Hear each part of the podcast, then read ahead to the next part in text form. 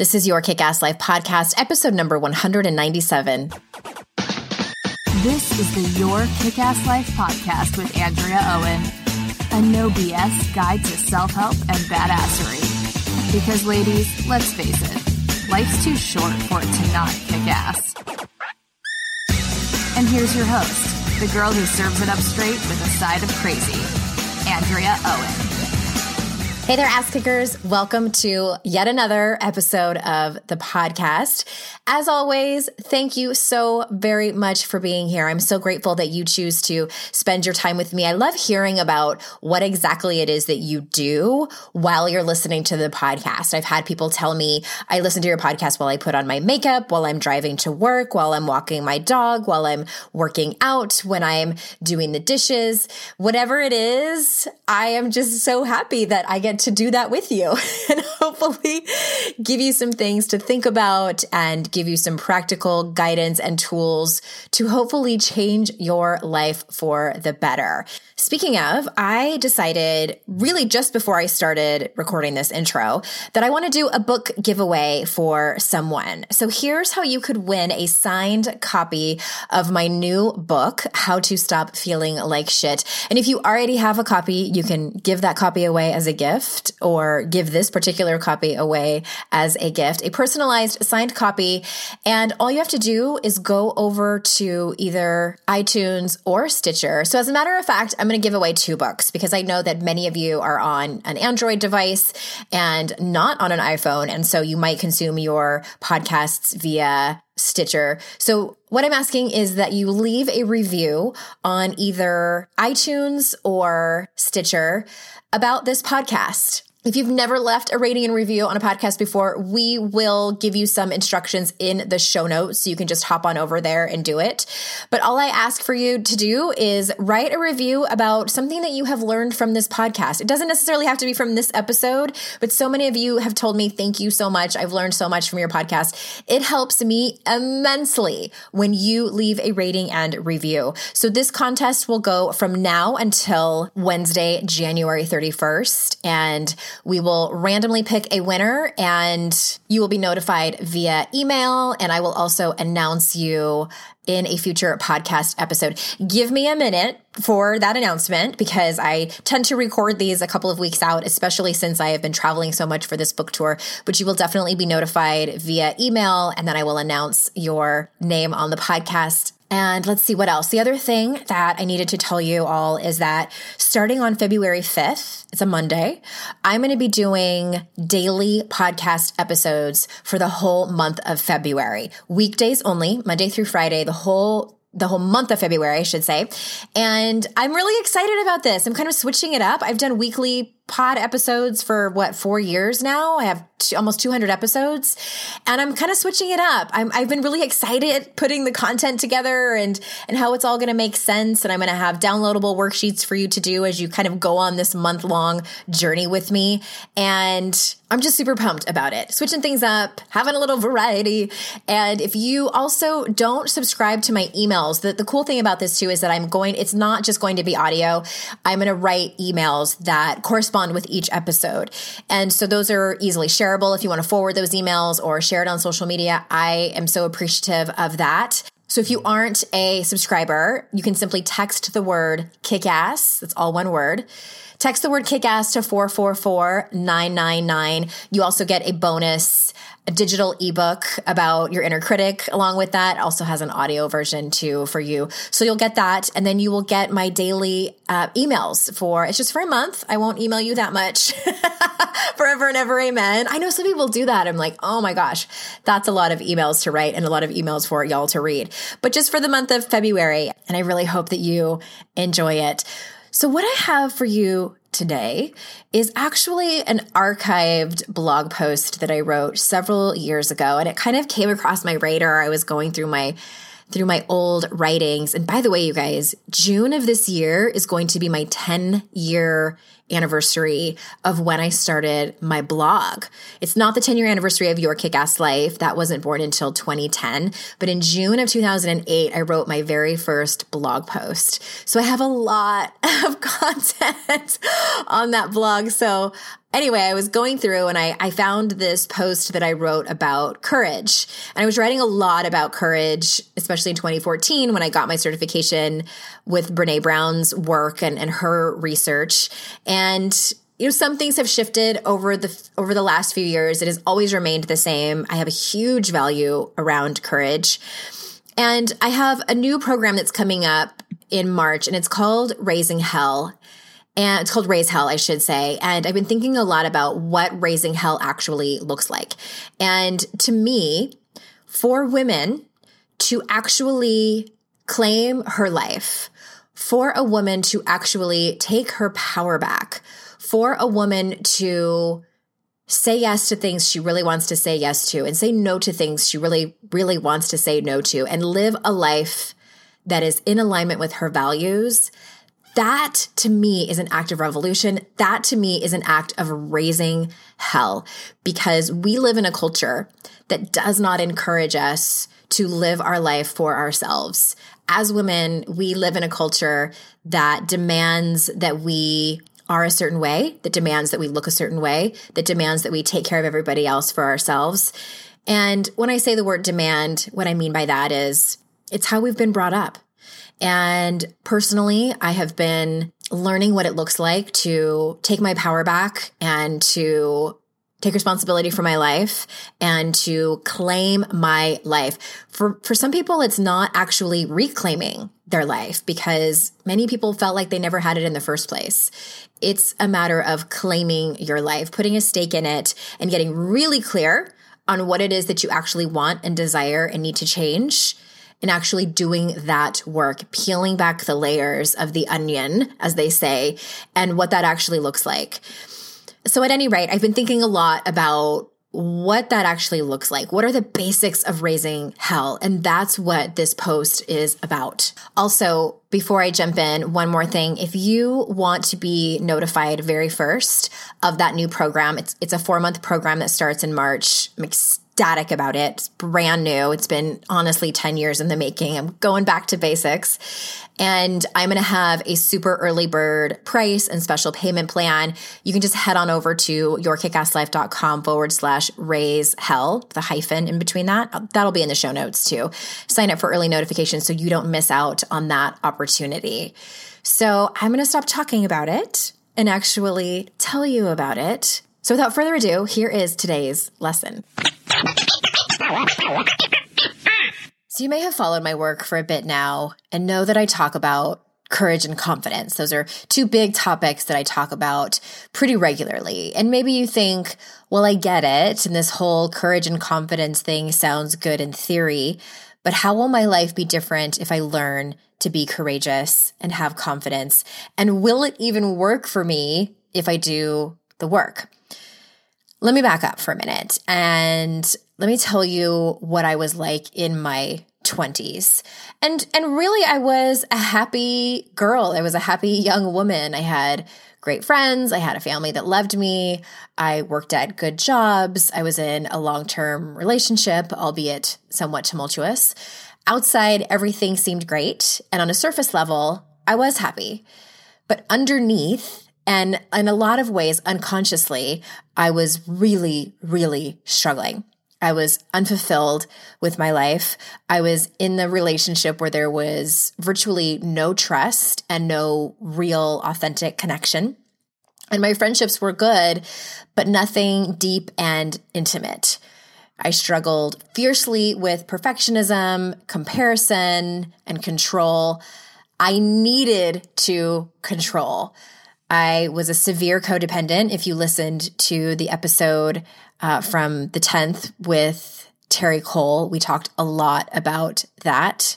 And really, I thought if everyone would just act like I thought they should act, my life would be so much better. And theirs would actually be better too. They just didn't know it yet.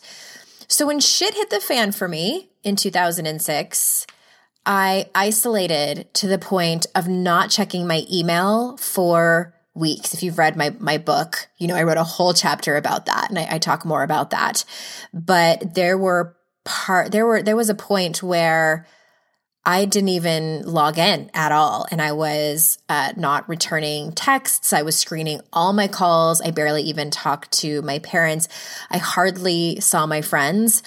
I remember one time I had lunch with one of my long term friends, and she said to me, Well, with divorce statistics, it was bound to happen to one of us. And I don't necessarily blame her for that comment. None of us knew what to say uh, to each other. None of us knew how to truly connect. I was lonely when I was alone, and I was even lonely when I was around other people. I was just in a place where I was so sad and depressed and horrified of what I had allowed in my life. I didn't know how to talk to people about it. And during that time of struggle, I made decisions that were completely against my values as a human being. I said yes to men when I really didn't want to, just because I thought I should, or to try for one shred of connection. I didn't know how to say no. I didn't want to be perceived as a certain way. I would meet new people and either unload my entire story on them. That's what Brene Brown calls trying to hotwire a connection or I would completely shut people out. I had no middle ground. I had no emotional boundaries. I was either completely a thousand percent in or totally out. What I came to realize was that once I hit adulthood, my soul became unconscious. I had not dealt with any of the pain that I had in my my teen years. And I just didn't know how to deal with it. I had no clue. So, fast forward to now.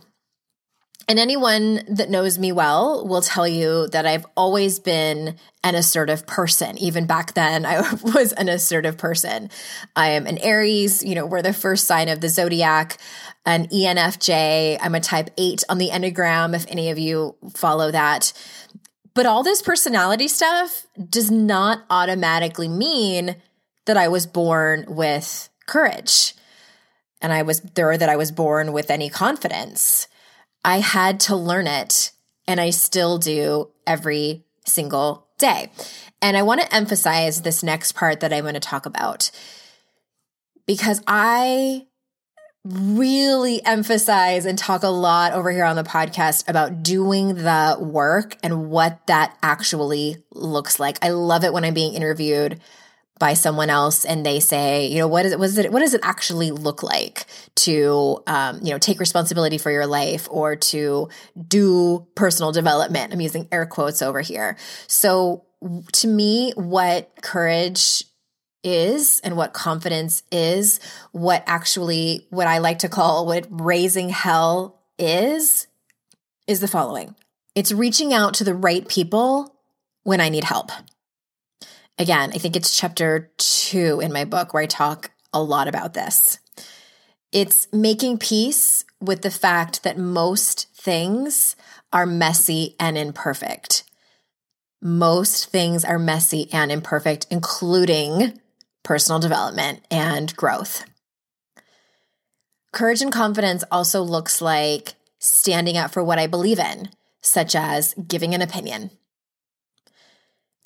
having courage and confidence looks like setting healthy boundaries and saying no, even though it's not easy, whether those are, you know, just regular good old fashioned boundaries or emotional boundaries, that those are some hard lessons. What having courage and confidence also looks like is letting go of control and trusting myself and my faith enough to know that I can handle anything. What's also really interesting to me is, as I mentioned before, I wrote this post several years ago, and it's always striking to me to read something that I've written before and realize that a few years later, that particular lesson was really handed to me and was put to the test. So, that last thing I just mentioned, letting go of control and trusting myself and my faith enough to know that I can handle anything. So, when my dad died just over a year ago, that to me was a true test of surrender and letting go of control. and just knowing that the grief that I was experiencing was all encompassing. It was full contact. It was the biggest thing I had ever faced in my life in terms of of grief. You know, I was just talking to somebody about this. You know, I've experienced the birth of two children and those moments of welcoming a new life into the room, into the world is extraordinary. Those moments.